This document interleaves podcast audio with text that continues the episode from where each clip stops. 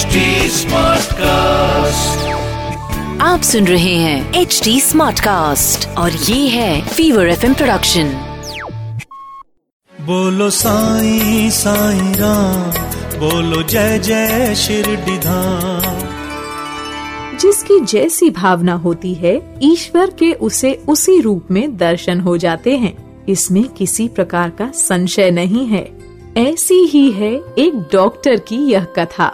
कथानुसार एक बार एक डॉक्टर किसी साईं भक्त मामलतदार के साथ शिरडी इस शर्त पर आए कि वे श्री साईं बाबा के आगे शीश नहीं झुकाएँगे, क्योंकि उनके इष्ट देवता श्री राम हैं। श्री राम के अतिरिक्त वे किसी के आगे शीश नहीं झुकाते दोनों किसी तरह शिरडी पहुँचे और बाबा के दर्शन के लिए मस्जिद गए मामलतदार को अपने डॉक्टर मित्र के आगे आगे जाते देख व बाबा की चरण वंदना करते देख बड़ा आश्चर्य हुआ।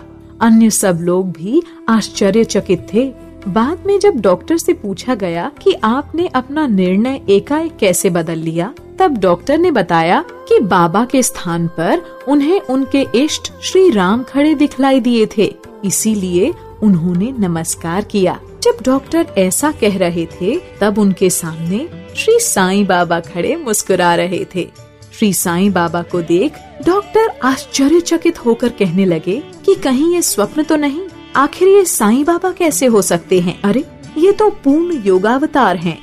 अगले दिन से ही उन्होंने उपवास करना प्रारंभ कर दिया और प्रण किया कि जब तक बाबा स्वयं बुलाकर आशीर्वाद नहीं देंगे, तब तक वे मस्जिद नहीं जाएँगे। प्रण किए तीन दिन बीत गए। चौथे दिन डॉक्टर के एक मित्र खानदेश से आए। डॉक्टर मित्र के साथ श्री साईं बाबा के दर्शन करने मस्जिद गए। दोनों ने बाबा को नमस्कार किया। तब बाबा ने डॉक्टर से पूछा कि आपको किसने बुलाया था?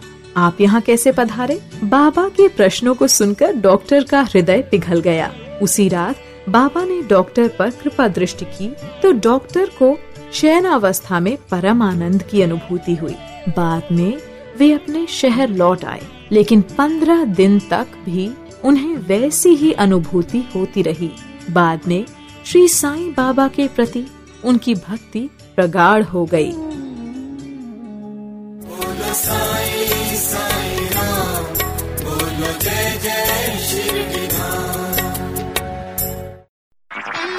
आप सुन रहे हैं एच डी स्मार्ट कास्ट और ये था fever FM production H smart Smartcast.